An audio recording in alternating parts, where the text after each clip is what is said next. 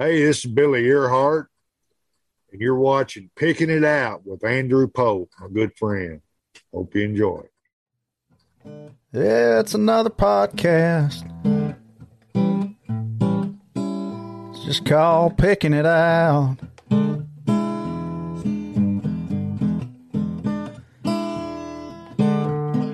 Yeah, it's another podcast, y'all.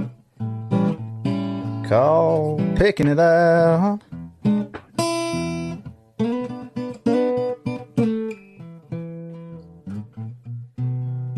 Ain't no telling what kind of shit we're to talk about because we got the one and only Billy E in the house. and we're to be picking it out.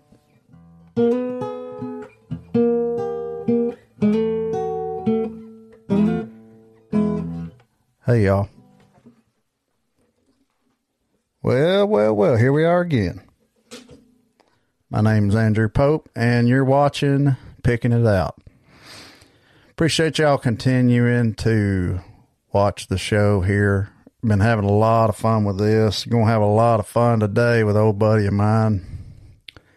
Uh, this guy is an original member of the Amazing Rhythm Aces.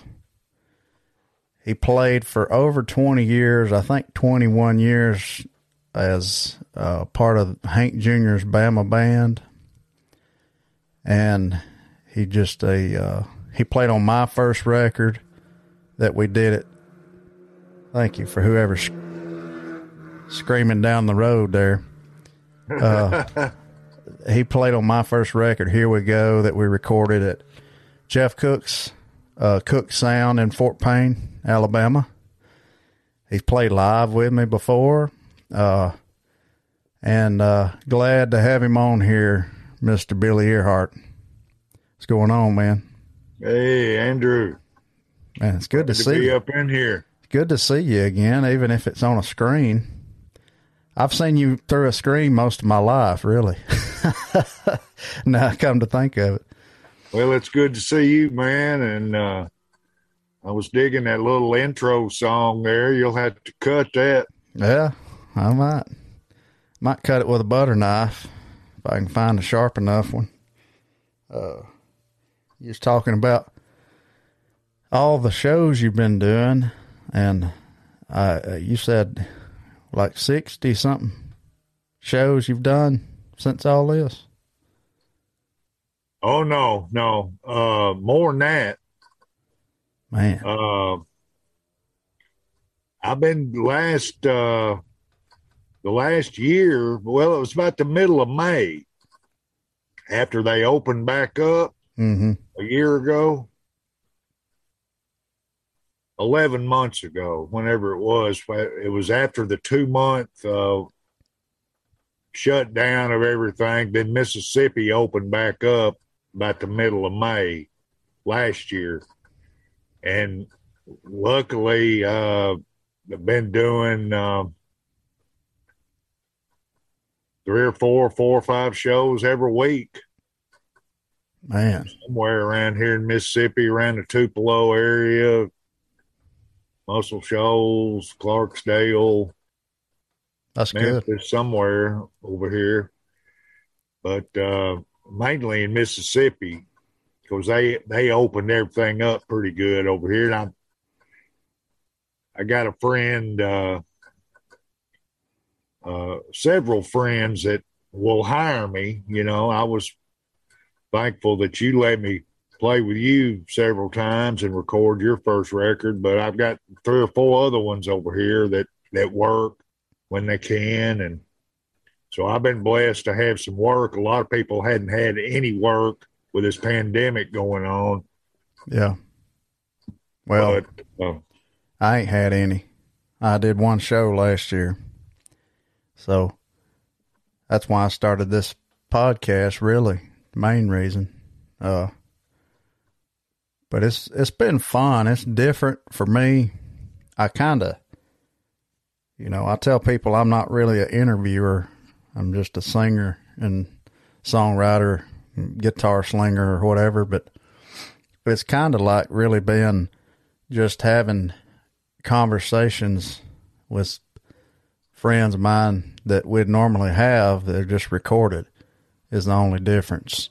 I don't know. I would I would say that I kind of I have asked a little more questions to people that I wouldn't normally ask uh, that I think people would be interested in or maybe they hadn't talked about so much or something like that, but yeah, I hear you. It's well, been I, fun. I'd do the same thing if I had one going. I'd want to find out some things that people might be curious about that. Yeah. Don't talk about much. Yeah. Uh, and I mean, you've been, uh, me and you've talked about stuff before, but uh, you've been probably, I mean, when, when you was with the Amazing Rhythm Aces, uh, y'all went all over the world pretty early on, like in the seventies, didn't you? Yeah, yeah. Uh, actually, I did that job forty six years. Mm. We uh, we took a few little breaks in there. Our lead singer Russell Smith died two years ago, but he had a solo uh, record deal and had two or three albums going and then he had uh, Run C and W. He did two or three albums with them with uh, Bernie Leadon that was in the Eagles and Jim Photoglo and some other songwriters. Kind of a comedy bluegrass uh, versions of soul songs. Huh. Uh, but uh, the Aces started about 73, and uh, just two years ago, the singer died, so we won't be doing that anymore. But we're real proud to have right, just released a double live album that we recorded in Germany 20 years ago that this uh, company uh, wanted to put out as a tribute to Russell. And it was actually, it was a radio show in uh, the, uh, 2000 or 2001, I think. And uh, Bremen, Germany, and recorded really good. And when it came on the radio in Germany, a lot of people recorded it, and then it kind of got bootlegged around for 20 years. So a lot of people already had it, but the the uh, radio station that owned the rights to it uh, wanted to put it out to as a tribute to Russell and that's but cool. we had uh, 25 albums over that uh, 46 years. That's a lot of great song. Russell's a heck of a songwriter. Yeah, he is. That's what I was going to say. He's he's underrated, I think, as a songwriter. Um, I mean, I know he does get credit, but I think he's I think he's underrated. Uh, he wrote some great songs, and the uh, the Grammy that y'all won was for "The End Is Not in Sight," wasn't it? Yeah, yeah, that was in uh, '76. That's a great cut too on that. I love that song. And we almost won it the year before for uh, Third Rate Romance, which was a bigger hit, mm-hmm. and we were nominated, but it was nominated as uh, Best New Artist, and they gave it to uh, a gal Sheena Easton or some kind of a pop artist, I think. Yeah. But uh, that was cool. It was nice to be nominated, and we didn't think much of it back then. Back in them days, we were so wild that it was just kind of party, party, party. We didn't really care about uh, yeah. Grammy awards, but uh, it, it, means a lot now. Looking back at it, it didn't uh, didn't so much then, but yeah. Well, hopefully you you didn't party hard enough that you can't remember some of the some of the good times. You know, I mean, me and you oh, talked yeah, about yeah, some. Yeah, we we partied as hard as you could possibly party, so I've forgotten a few of them, but I still remember quite a few good ones. We we had a lot of good times, and uh, I got to play for uh, several presidents and uh,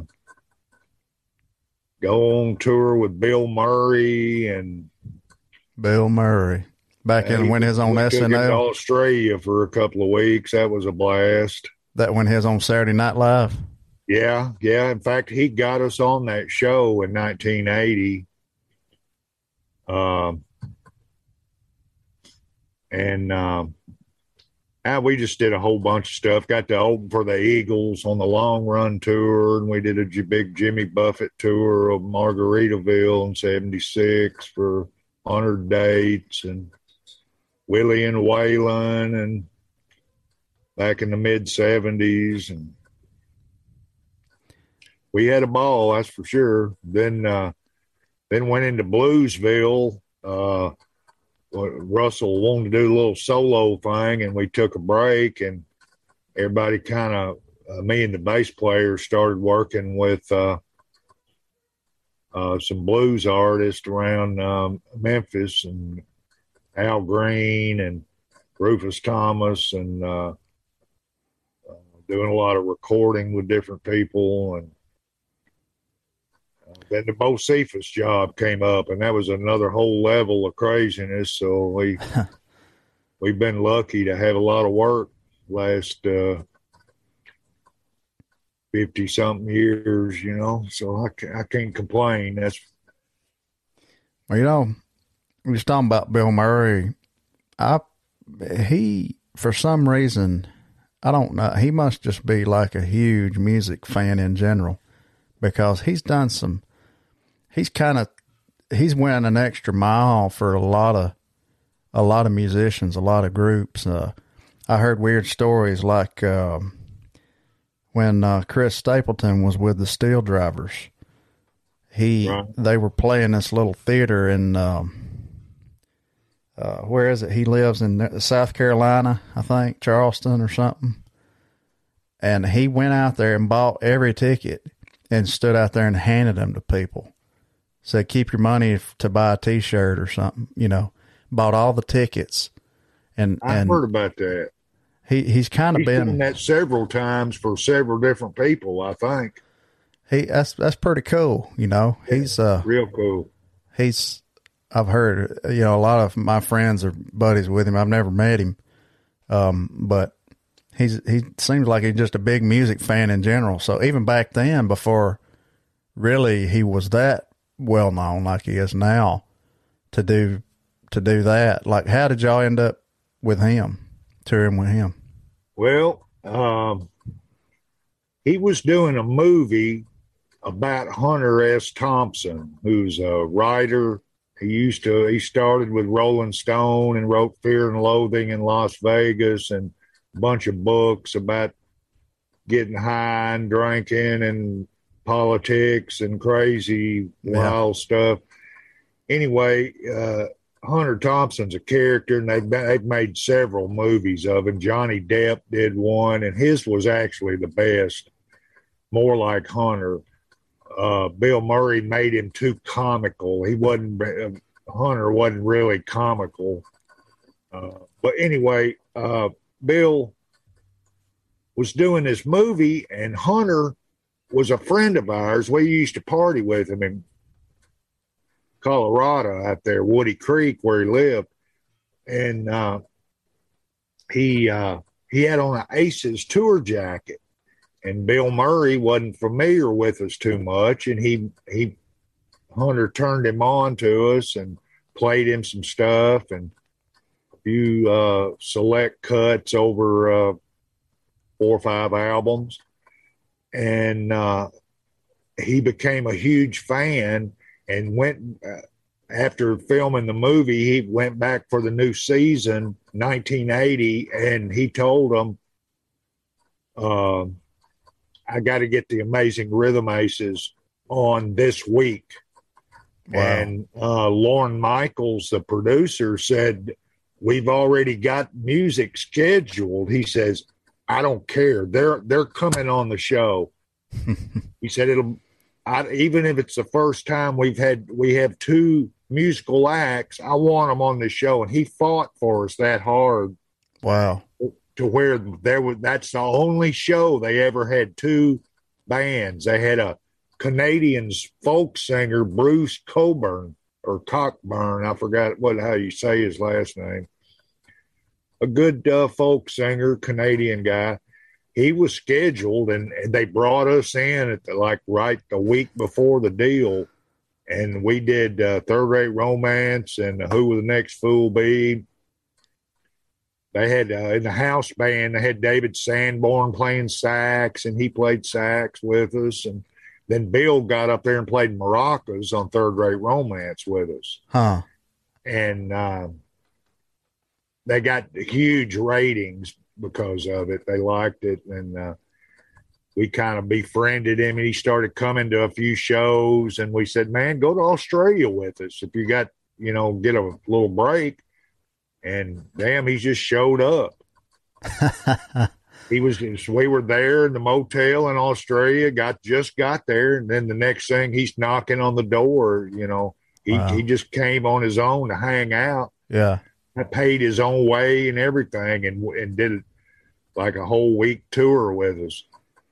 Man. And nobody knew who he was over in Australia.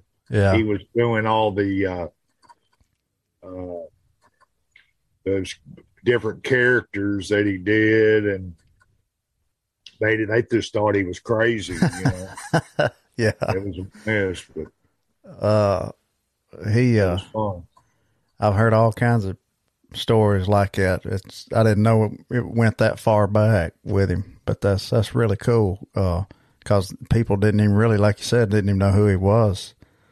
Especially probably over there. I mean, in the states, they probably did from SNL, but uh, for yeah, him. They to, definitely did then because he had been on it for five years. Yeah.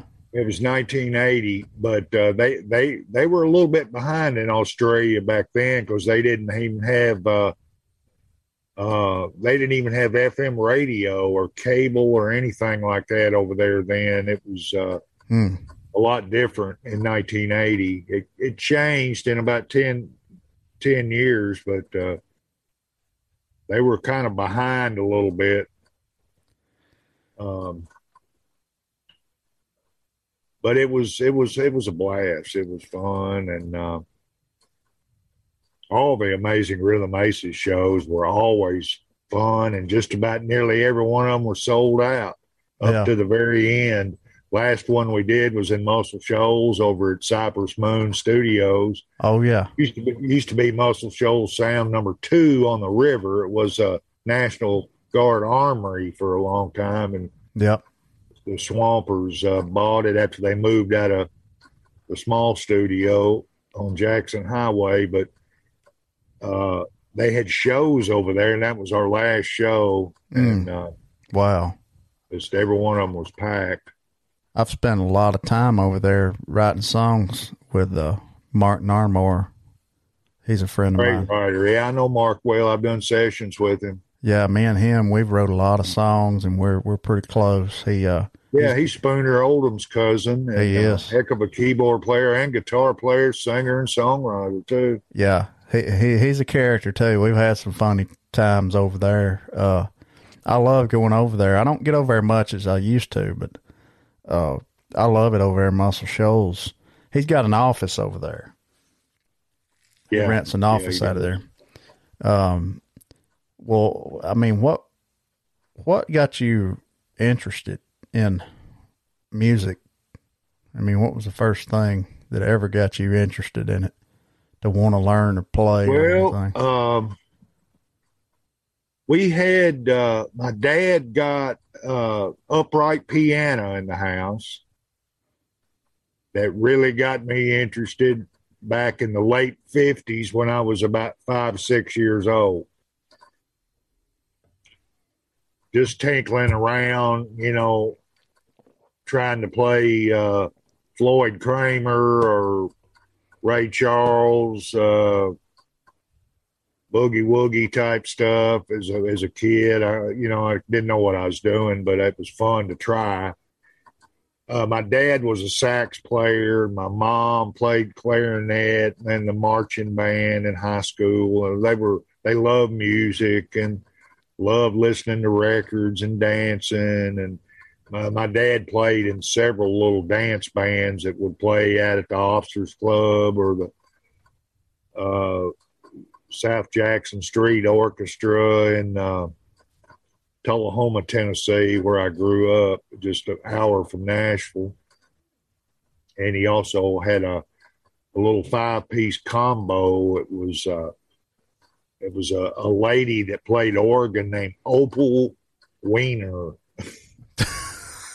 Opal Weiner and the five little hot dogs, and they they, they were hot. wow.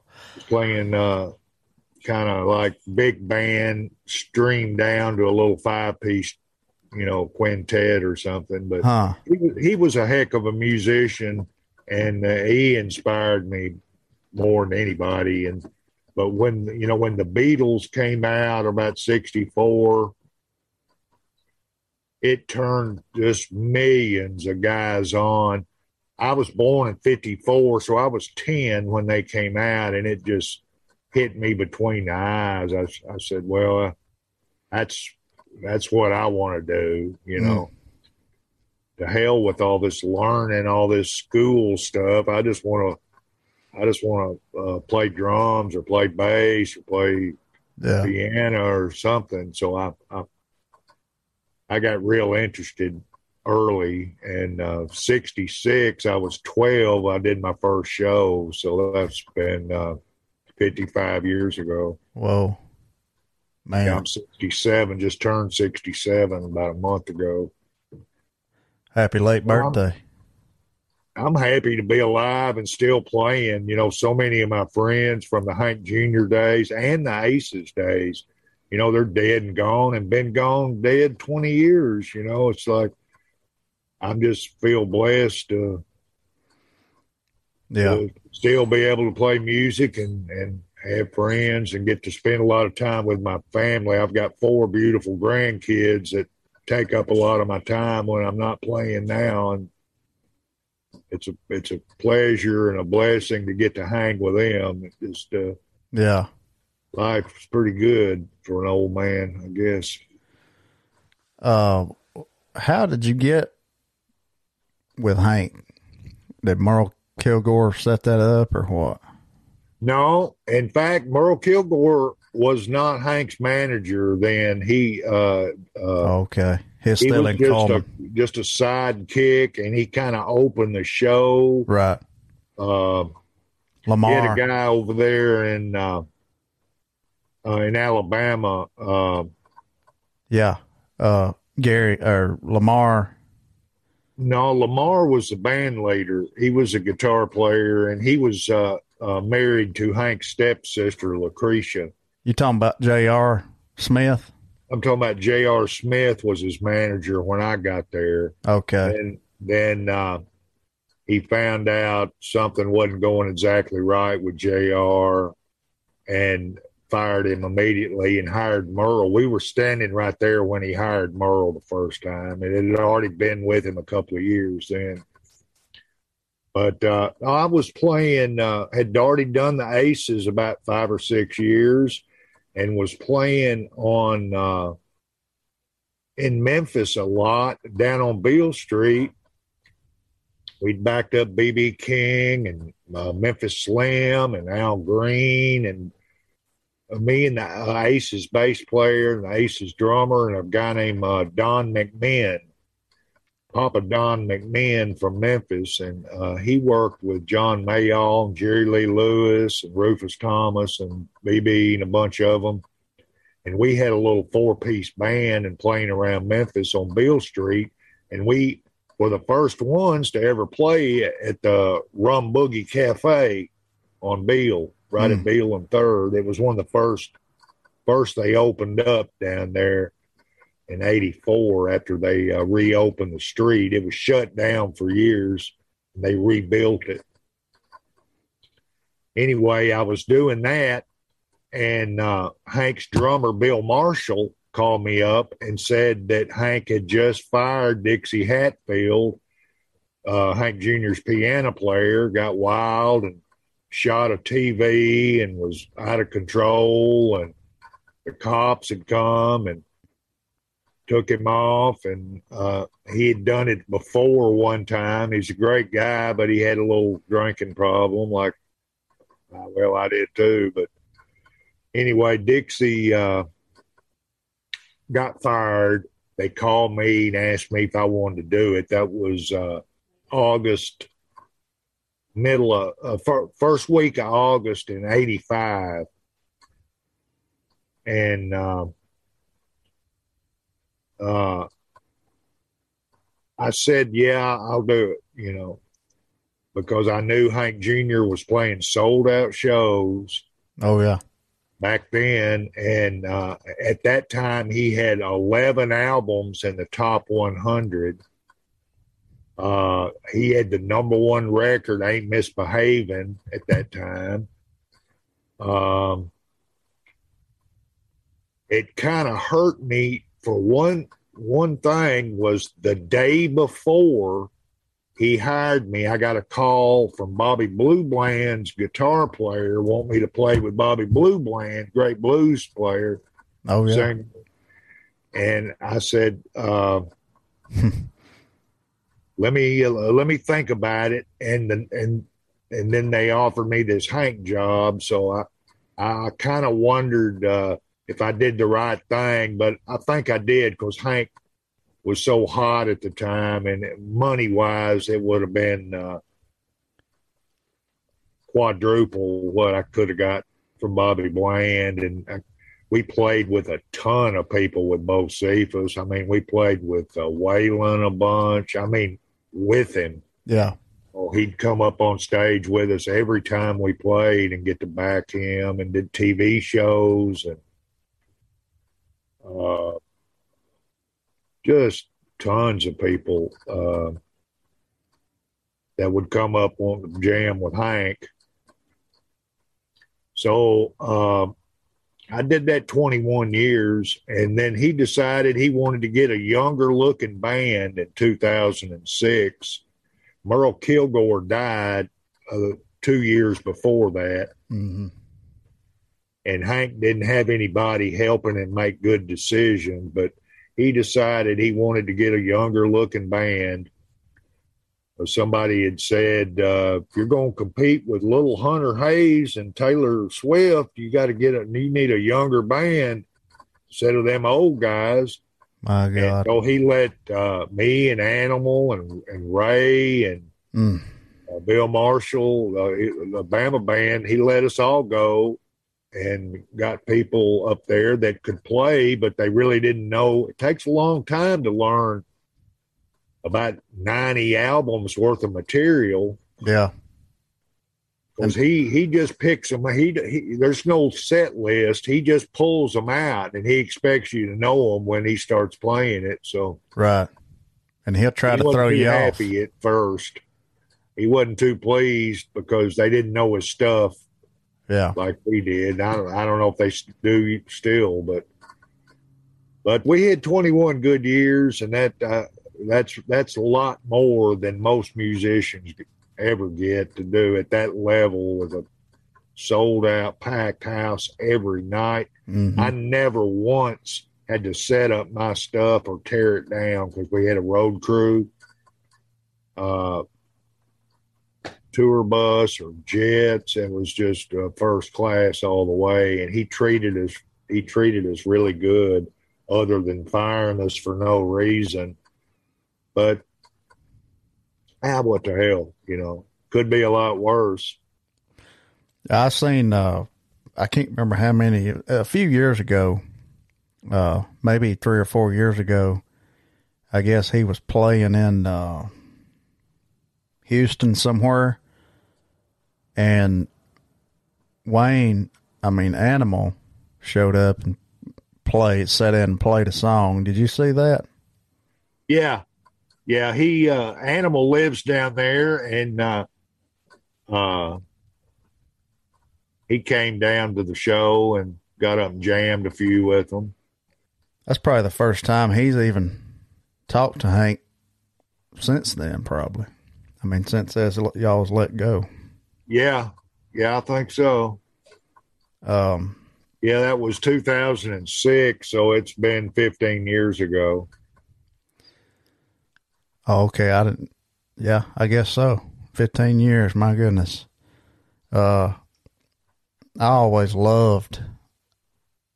I mean, I know he would try because you know we've talked about before. He would try to play stump the band all the time too, and in the middle of a song, just go into another one and just whatever on the top of your head, you know. Yeah, yeah, that's the way he liked to do it, and, and we kind of could follow him pretty good, you know. Yeah. And he he uh he was a blast, and we had fun, and no regrets. We never did anything to worth getting fired over, but that kind of hurt a little bit. But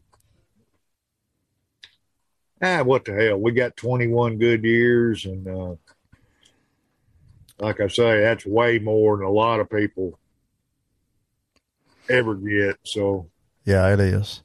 I sure can't complain. What do you remember about going and filming the uh, video with Van Halen for "My Name Is Bocephus"? Or was y'all on? Was y'all filming that? Well, we we were the we were the music on that track. Mm-hmm. It was a Bama Band live on a Hank Live album. Oh yeah. My name is Bocephus. We cut that record. It was a number one album and a number one uh, video too. But uh, the music is is us. The rest of it, uh, the video, we're not in the video. But uh, except for the music, Yeah. they were pantomiming us. Yeah. So they weren't really playing. They were they that was us playing every bit of it. But uh, we we did get to hang with them several times, and uh, Sammy came out and jammed with us a few times. Sammy Hagar and uh, uh, uh, Mike, the bass player, and uh, Eddie and his brother, the drummer,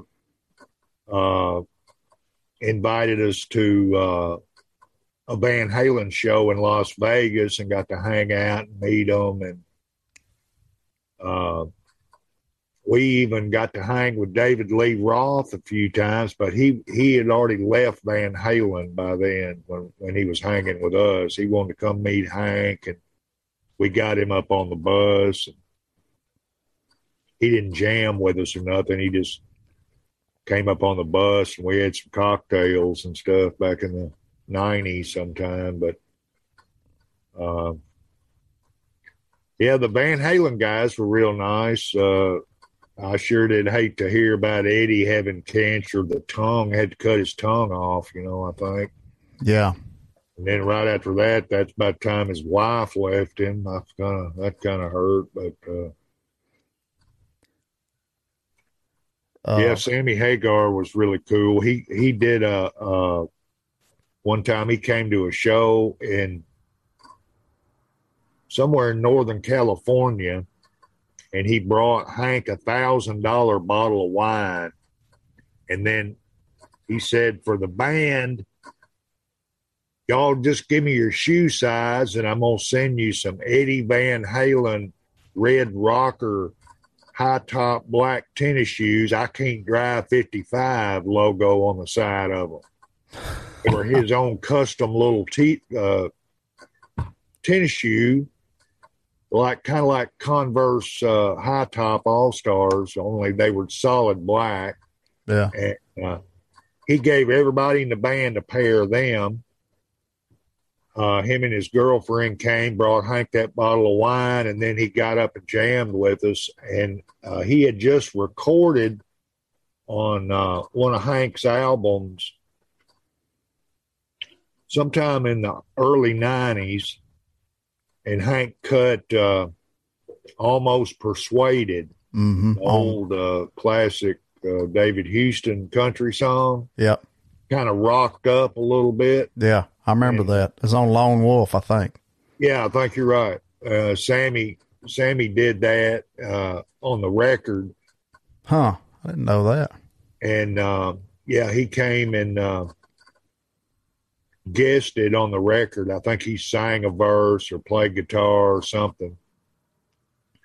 But uh, we uh, we may have played that live that night that he brought the the wine, mm. and uh, uh, he was real nice. And uh, Alex Van Halen, the drummer, was real nice too. He came to a show in Vegas, and uh, the bass player came one time in L.A. twice and Vegas once. Uh, he was Michael Anthony, the bass player, real nice. Then he gets fired. I don't know.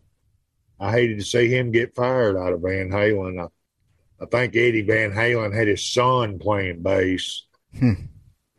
Wolfgang. But uh, Michael was the original bass player and did the first three or four albums, but he got the axe. I hated to hear that.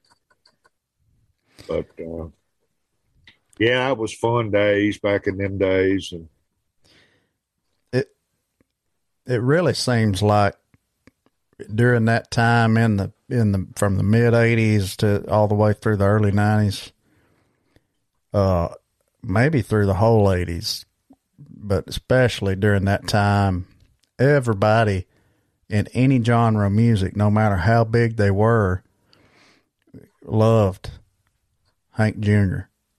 and wanted to meet him, wanted to come jam, wanted to go to the barbecue, you know, at his house or, you know, everybody. He did. They definitely did. I, I wish he hadn't gotten political about things. Uh, it cost him like uh, a bunch on that Monday Night Football. We did the very first one, the Monday Night Football theme, that won a Emmy award.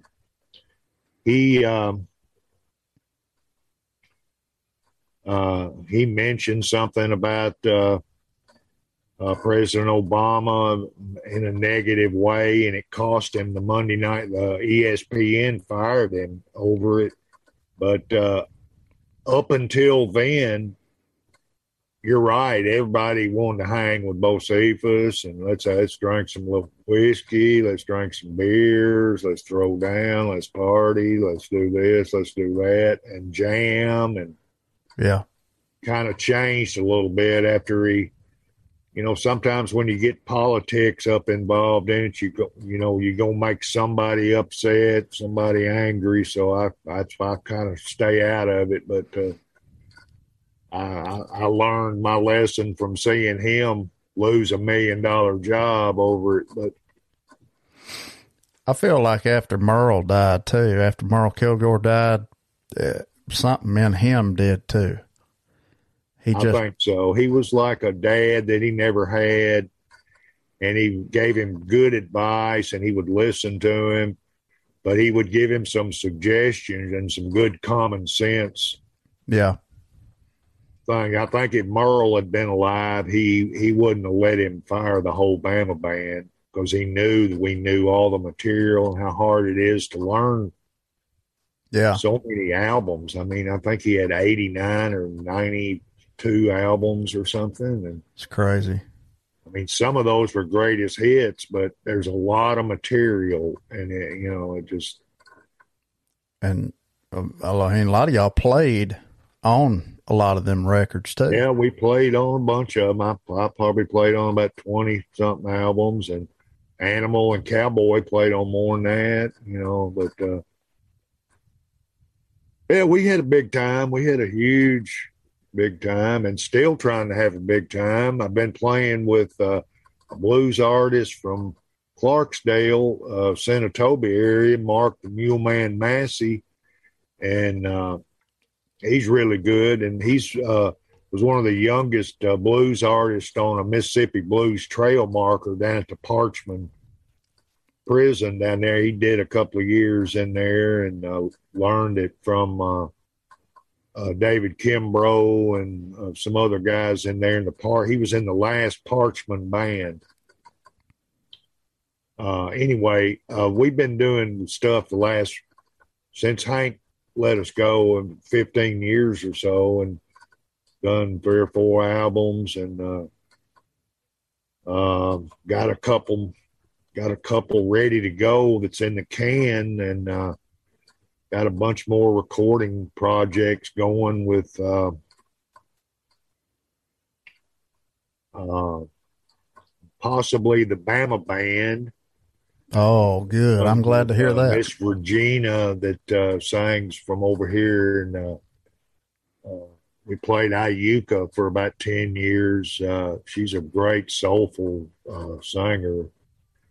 She can sing anything, but uh, I won't cut a record on her. I'm gonna have to bring her to Wishbone and Muscle Shoals and let Billy Lawson help me. Uh, There you go. On her. Yeah. No Billy too. And Wishbone.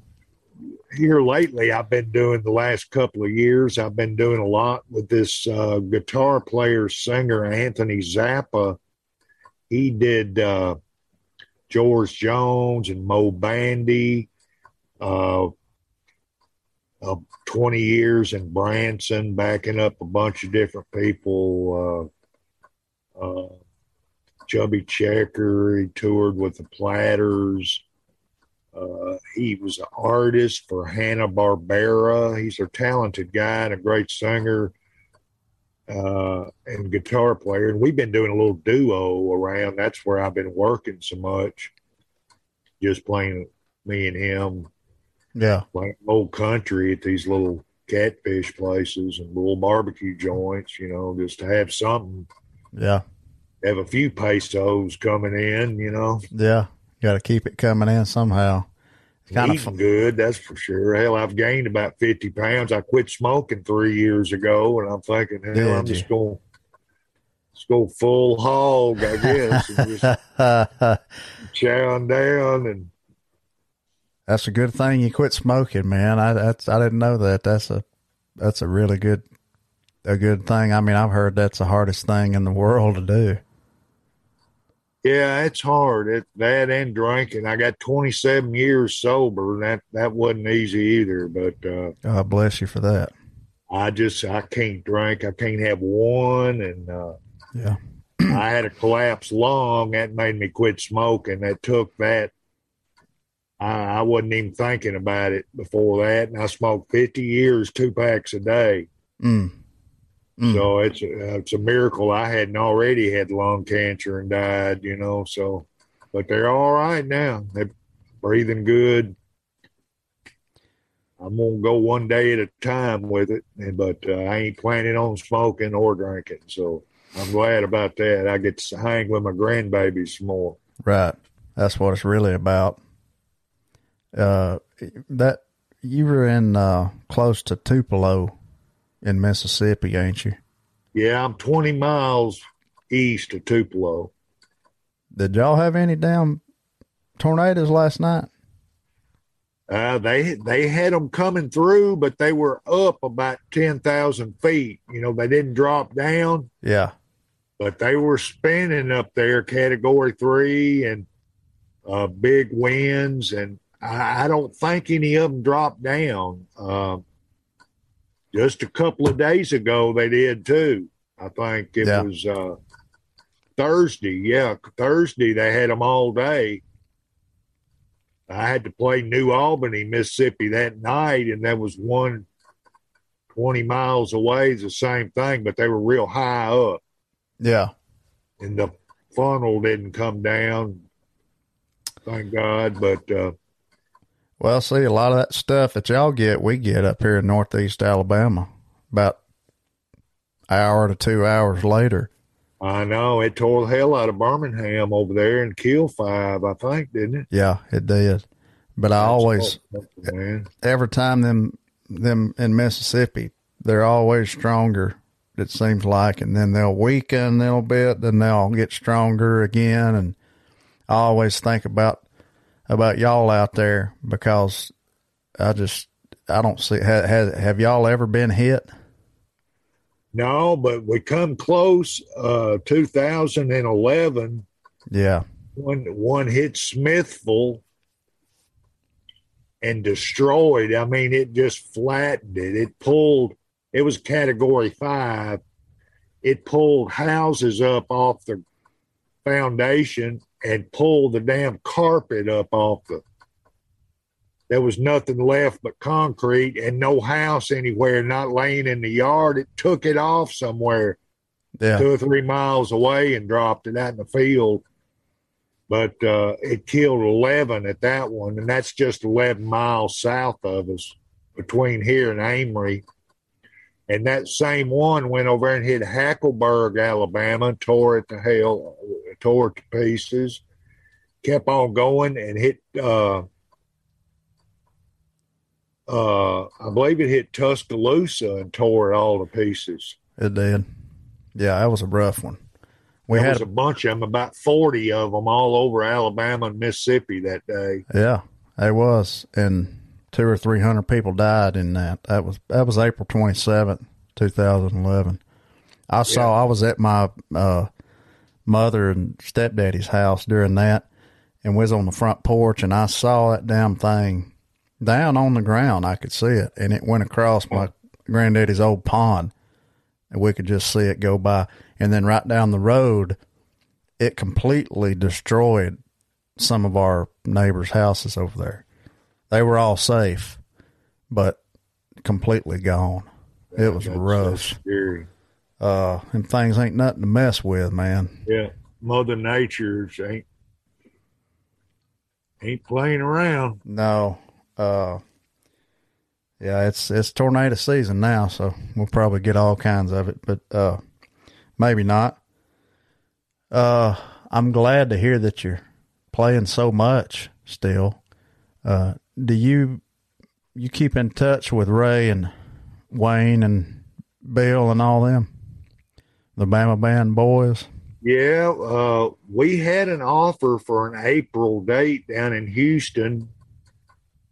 Uh, we just couldn't do it yet because of the pandemic and flying and guys not wanting to take the risk on uh, catching this old virus because old guys, uh, you know, it don't do so good on us. But uh, uh, Ray had some uh, stents put in his heart, and he wasn't really ready to travel all the way to Houston yet. Uh, he's getting stronger and stronger. He did have some back surgery and had a hip replacement too, so he's Mm. had a rough time with the with the surgeries. Uh, Animal's been uh, staying busy down there in, in Houston, and Bill Marshall stays busy in Memphis. But uh, last year we went up to, uh, no, it was a year before. Last year we didn't do one show, but the year before uh, we went up to Cleveland, Ohio, and did a Bama Band show. It was real nice. Uh, and it was Waylon's grandson opened the show for us. Whey, Whey Jennings, yeah, Yeah, it was nice to show. meet him, and uh, yeah, done he shows had uh, he had David Allan Coe's band. He he stole David Allan Coe's band. Uh, they started playing with him. Now I think David had a car wreck or something, and he hired them away from him while he was taking a break. But it was nice to hang with Whey, and I knew uh, I knew his dad had just died. Uh, uh, Buddy uh, Terry. Terry. Terry died, and uh, and uh, I know Buddy too, but they uh, they were like crew guys for Waylon, and I think Buddy used to do be the drum tech when I first back in the seventies. But uh, it was nice to meet Waylon's grandson. We we got to do a bunch with the Aces with Waylon in the mid seventies, right when all that outlaw country stuff was going. Mm-hmm. And then with Hank, we did a whole bunch with him. Uh, Hank Jr. loved Waylon Jennings, and uh, uh, it just tore him up when he died. And, you know, Waylon had to cut his leg off right there at the knee there right before he died, too. Yeah, diabetes, I think. yeah, That just was rough. And uh, all of his band were friends of ours. It was just uh, they were close with with Waylon, and uh,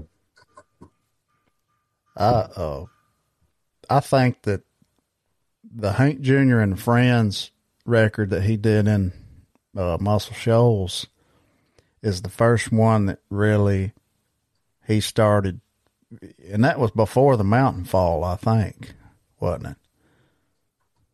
It was right after he fell. Okay. It was after he fell and kind of got back going again. Uh, I think that one is kind of the first, you know, one in that direction. But I think that the New South is one of my. Me and Shooter Jennings are are pretty close, and we talk about that record all the time.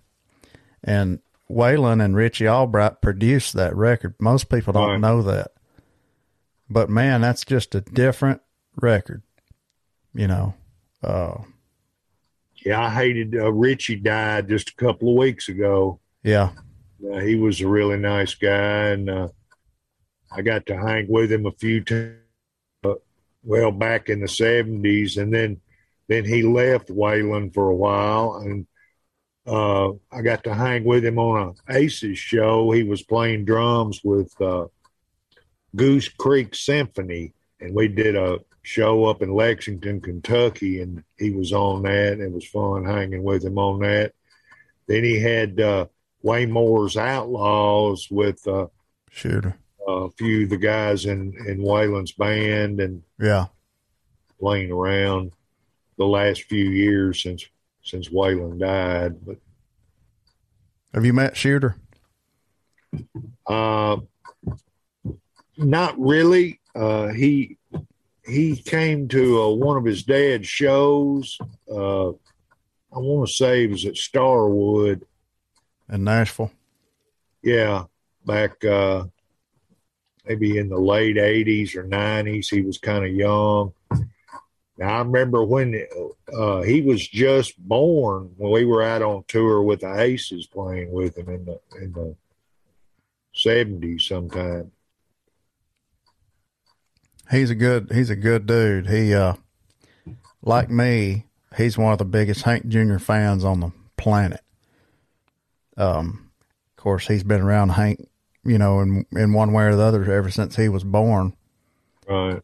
But he uh he's got a lot of respect for Hank and, and Hank Williams, you know, just like I do. We we talk about it all the time. I mean, we we we're we're pretty well versed in that Williams family.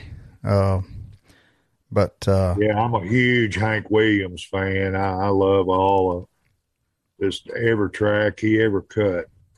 Yeah, like 143 of them, and man, uh, to be so young too and right like that. That's that's a little, that's mighty young to be checking that. And you always think of him as being older than that. Yeah, I, I know. He had such a such a uh, old soul spirit or something. You know, it just yeah.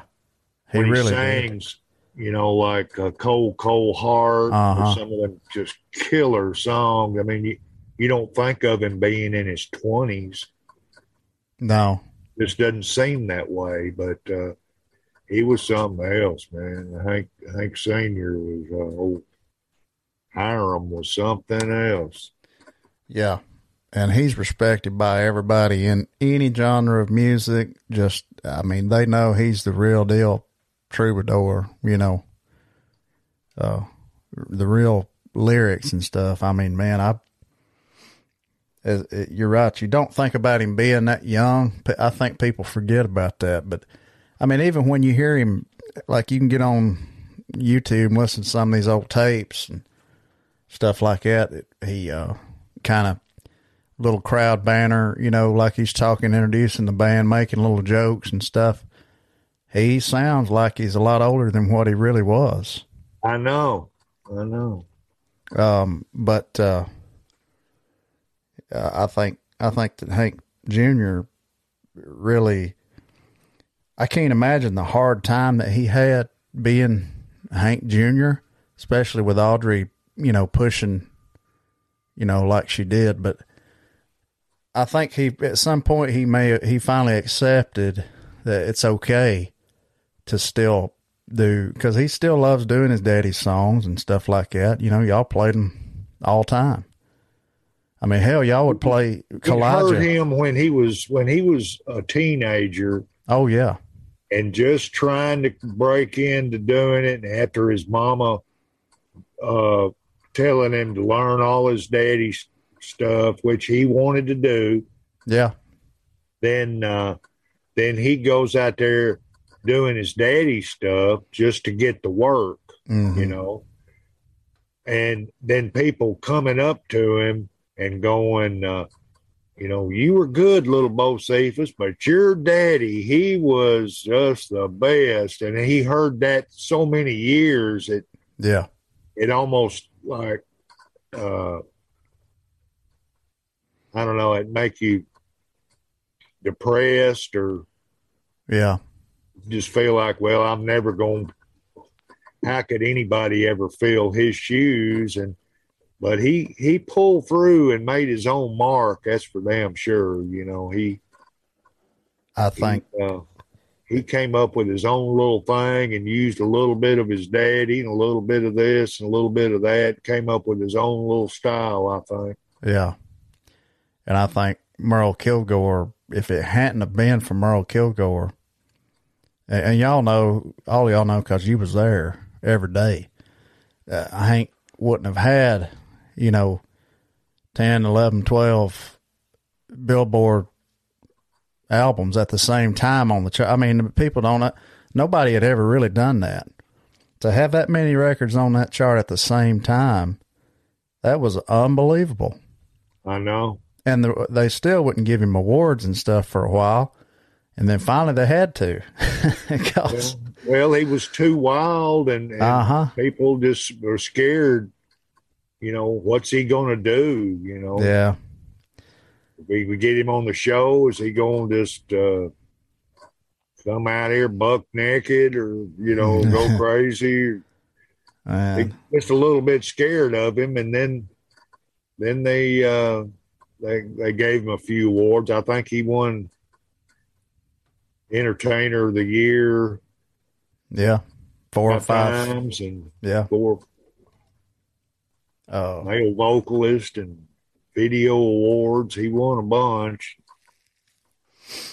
He he ever talked to y'all about you know growing up and how he was and just kind of get personal or was it just kind of business and joking around or whatever Party. Uh, little bit of everything. He didn't he didn't go too much into anything negative or when he was younger, except he he did mention a few times uh, he wanted to be. His name is Randall Hank Williams. Yeah, and he was rocking Randall. Mm-hmm. And uh, like in the early '60s, you know, he kind of wanted to be like the white Jimmy Reed and kind of do bluesy type boogie woogie rock and roll stuff. You know, he didn't, he wasn't sure he wanted to just jump into the country scene because all the little gals like that rock and roll stuff in the '60s and the R and B and the soul and R and B and the bluesy type stuff that was coming out. But uh, yeah, he was uh, Rockin' Randall and the Rockets. I think he was his little band he had then for he uh, when he was in uh, junior high school or high school, and uh, mm-hmm. uh, y'all ever been down to Troy, Alabama? He's got a place in Troy, and he's got a couple of places in Paris and one in Montana. Uh, he's got uh, he may have a Florida home. He's got about five or six homes. Uh, Montana, he's got uh, he kept buying ranches. I forgot. It seems like he at one time he had about forty or fifty thousand acres up there. He was buying adjoining farms, you know, that Yeah. where he had like about a ten or twenty mile square thing was all his and we went up there a couple of times and hung out and up in Paris a bunch of times over at the cabin and at his other house and Mm-hmm. then he built a new house and I got to go up check that out good before he ever went in it. Uh, a friend of mine was uh, working for him and took me and a friend on a tour of the place before I had any thing moved in. It was uh, really, really nice and but hadn't done too much down in Troy. Hadn't hadn't been down there and hung on his place down there. I know his granddaddy was from down there, and that's why he wanted to. He likes to hunt down there, I know, and uh, Yeah. He, I think, old Bob Ritchie got some land adjoining his there too now. across the street, I think, or it's, Yeah. yeah, Kid Rock's got him a place. I believe it's just down the road a little bit. Yeah. Hank kind of got him into into that, and he kind of fell in love with it too. I think he's a good old boy, ain't he? Yeah, yeah, he is. He's he's a lot more humble than you'd think, and uh, Yeah, he is. really loves Hank Jr. and Mm-hmm. uh, he was real nice to us, and we we got to play with him many times out in L.A. and Birmingham. We did a Nashville TV show, uh, CMT. Uh, Crossroads. Hank Jr. and Kid Rock did a special, and Yeah, I remember that Crossroads. Crossroads. Yeah, That's at the Wild Horse Saloon, I think. That's where y'all filmed that, wasn't it? no, we filmed it at uh, at uh, uh,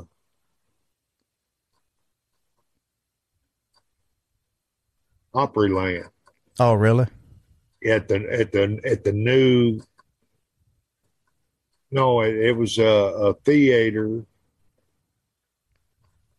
uh the uh the new Ryman over there at the Opryland. Oh, the new Opera House. Okay. Yeah. Um. Yeah, that was. That was. Uh, I remember kind of when they first got together. It was kind of surprising to me, but I've I've I've met Bobby a few times, and we talk about Hank a lot, and he, he's real cool, man. He's got his he- he's really he's got good manners, and he just likes to mess with people you know, but he's really a good person. Got a great heart, helped a ton of damn people, and hadn't said a word about it. You know, I, that's what I like. Uh, but man, he's well versed, like like us, in in all that Bocephus stuff. Um, Larry Doolittle, I wanted to talk to you a little bit about him. Most people don't really know who he is, uh, but Yeah, he died a couple of years ago, bless his heart. He lived down in Troy too, you know. yeah, did you had you kept in contact with him? Uh, yeah, I I had uh, you know until he he died a couple of years ago, but uh, he used to be the crew bus driver. He drove the crew bus for years, and then uh, the the guy that sold merch for Hank Jr. was Eddie Pleasant. Hank let him go and got uh, Larry to start doing it. So he got out from behind the bus and started selling uh, T-shirts and merch for Hank Jr. on the road. And uh, I guess he did that for 15 or 20 years. They were Mhm. big hunting buddies too. They'd go deer hunting and turkey hunting and and Larry was down around uh, Troy. He would uh, kind of look after Hank's farm when uh, he was off the road, and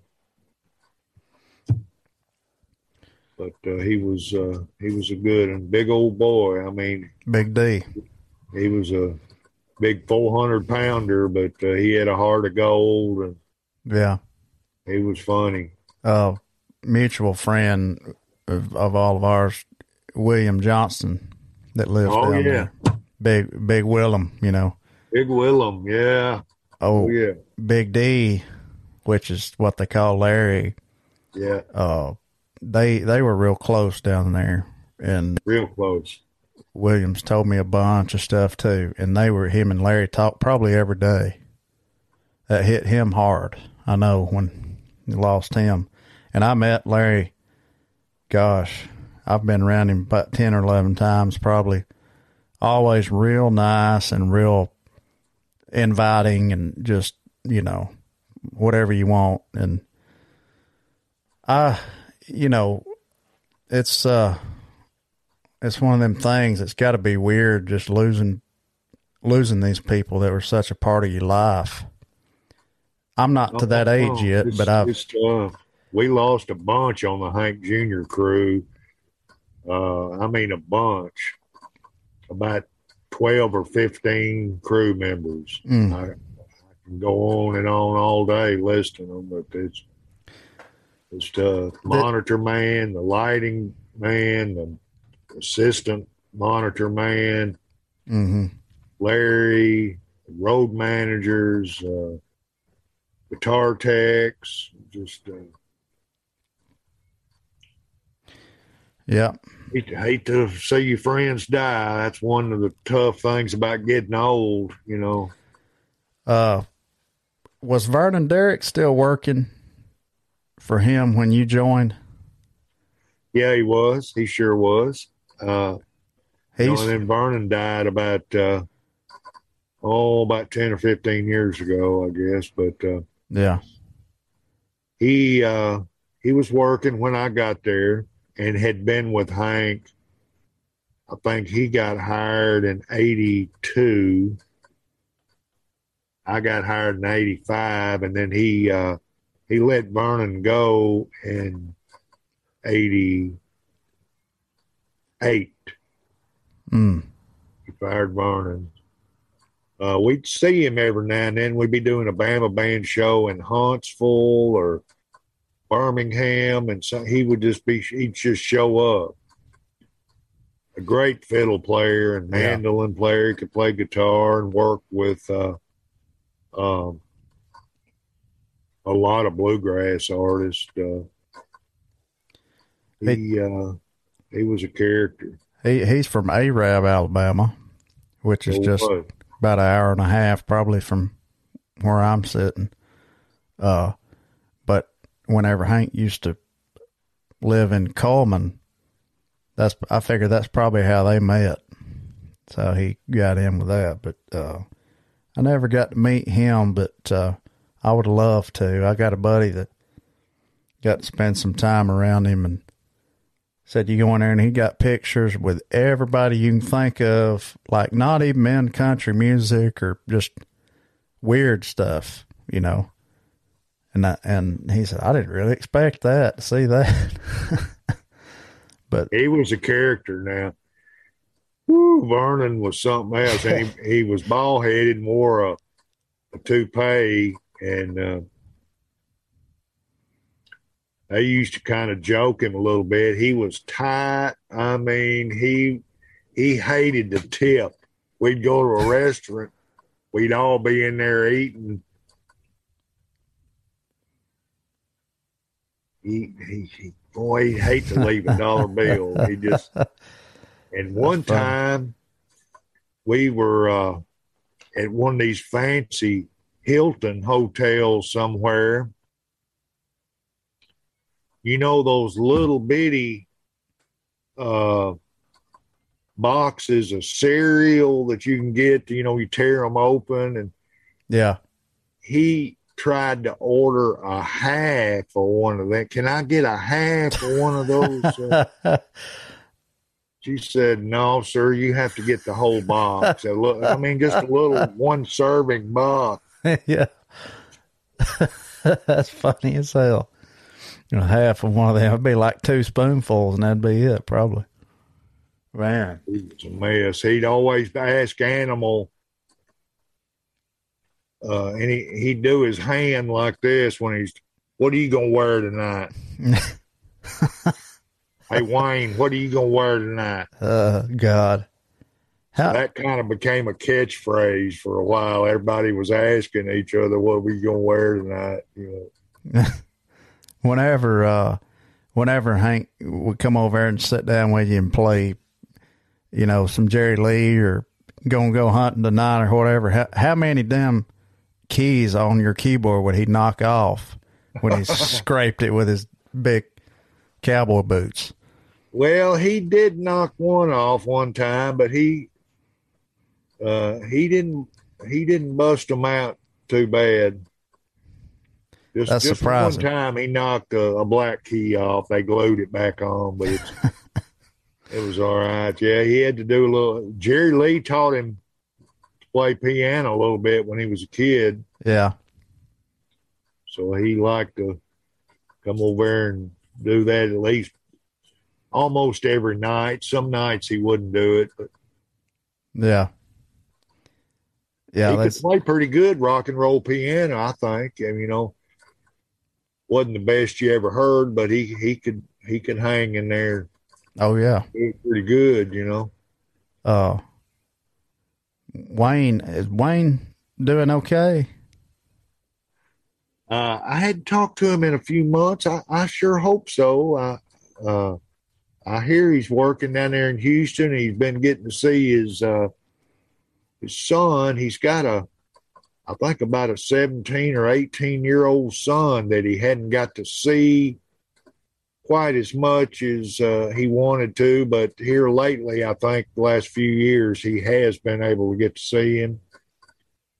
Him and his ex wife are on better terms, and. Um, uh, he was working uh, with two or three musical groups down there in Houston, uh, Country Jim and uh, Miss Leslie, and and then he's got uh, he works for an oil well drilling company in the tool division. Uh, oh, like I've got a shop that uh, he he'll do for a day job sometimes to yeah he had to do that to where he could get the child support that uh, they put on him but i would uh i'd love to have him on here and talk to him i don't know if he'd be interested in that or not but it'd be that'd be fun and talk guitars and stuff like that and his style i've always me and my cousin josh we've always been kind of uh, just took back by his style and his tone that he uses. Oh, he's an incredible guitarist, My man. God. He can play anything too. Yeah. It's not just uh yeah, you know, not just the uh the Van Halen type real fast type stuff. He can he can play, you know, Chet Atkins, uh yeah, Merle Travis type finger picking, Doc Watson stuff as good as anybody. Right. Country studio type stuff that uh, you know the the top guys play, and he's a he's a talented singer too. Really a strong voice and great songwriter too. Yeah.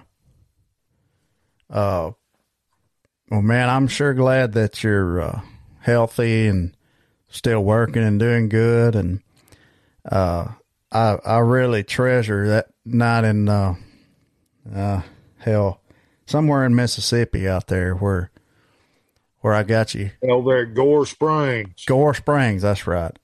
Uh, I really treasure that night, and we did. We you came in and played with us, and we had a uh, that was fun. We had I think we played Ain't Misbehaving at sound check.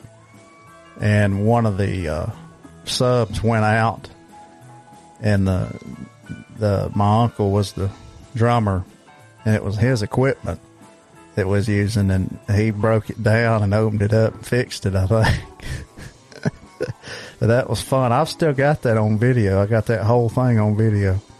That, Wow. that was fun that night, man. That people was really into that.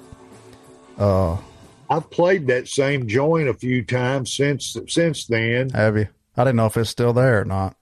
It's still there, and uh, Jack Richardson still owns it, I think, Hmm. and uh, Pat.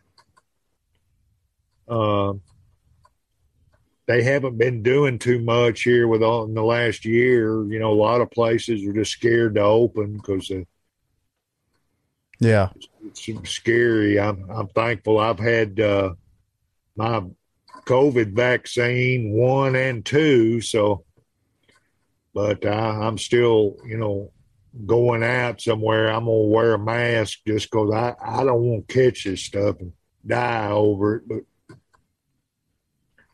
a lot of people are scared to get out and do stuff. But I think it's opening up more. They, we can get that vaccine in everybody and it's going to get down to where it's going to get back like normal, I think, hopefully, and maybe in the fall. Uh, Oh, I'm I'm ready to get out there and start playing again. I was telling a friend of mine the other day, I'm I'm I'm itching for a scratching. I reckon, just ready to get out there. But uh, yeah, we'll. Uh, if somebody calls, I'll be there. Ain't nobody been calling so far. Um, but it sure was good to see you again, even if it is on a screen and talk to you. It's first time me and you's really talked, besides a few messages here and there in a few years. I'm real glad you're still out there and still playing and healthy and got your grandkids time with them and you quit smoking and all I mean that's that's wonderful within itself. Uh so just keep on appreciate keep you, on man. Rocking. enjoyed man. your show. Oh yeah. Uh, I, I thank you for asking me to do it, and I, I enjoyed the David Hammond show that you did with him, and David's good. He's a good guy. really nice working with him over there at that studio. He's got really good ears, and He does. Yeah, he he's got a. Uh, I guess you heard it on there. He's got he found that uh, Leon Russell. Uh, it, it was a live concert. Leon Russell and the uh, New Grass Revival. Um, you have to watch it. Uh, I can't remember where he, whose house he found it at.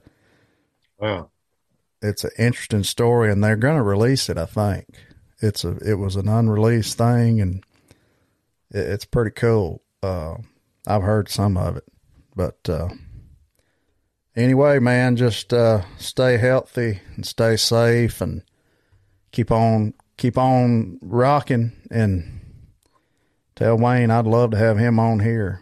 You know, I'll send him an email and see if I can get him to respond. Sometimes he kind of stays away from the yeah, face. He's he's got a Facebook page, but he never gets on there. And I try to say something to him, and he just he didn't. He's not real sociable sometimes, but yeah, maybe maybe he'll do it. You never know. yeah. It'd be fun. Uh, well, I appreciate you appreciate you uh, accepting the invitation to do it here, and even in even with your ten year old laptop, like you said, it looks pretty good. So, uh, Thank you, Andrew. I appreciate it so much, and uh, maybe uh, maybe we can cut another record. You never know. You be I'd love this to. uh, pandemic and have plenty of time to write some songs. Oh yeah, I got to check out Wishbone over there. Billy Lawson's got it going on over at that studio now. He's got all new stuff, and it's just Yeah. I hadn't been over in a while, but he's actually got the microphone that Hank recorded Family Tradition on. I sang a demo on that microphone one day because me and him wrote a few years ago. And I hadn't been to Wishbone probably in about seven years now, but uh, I love it out there. It's real, it's real nice. But I didn't Yeah, know we he got all some new stuff stuff. on my buddy Mule Man over there, and uh, I produced an album on this, uh, like a Southern rock gospel record on a guy, Steve Morgan over there, and Billy helped me produce that. And Mm. uh, I'm going to try to get Anthony Zappa over there and cut a record, Miss Regina, and finish up the Mule Man album. We're going to do a Christmas album over there too. And, uh, Good deal. I may do a, a solo record over there if I can get the financing, and it's like a uh, Booker T meets Floyd Cramer meets Dr. John kind of thing. Oh yeah, I like New that. Orleans. And I'm gonna get my grandkids on there, the Skunkingtons, come out and play percussion on it. Awesome. I want to. I want to hear that whenever you get it done. Uh, I'm gonna do it before I die. I hope. uh, you got a long time left, man. You're just getting started. well, good to see you, man. Good to talk to you. Hope everybody enjoyed conversation here. And uh, you've been watching Picking It Out, and we'll see you next time.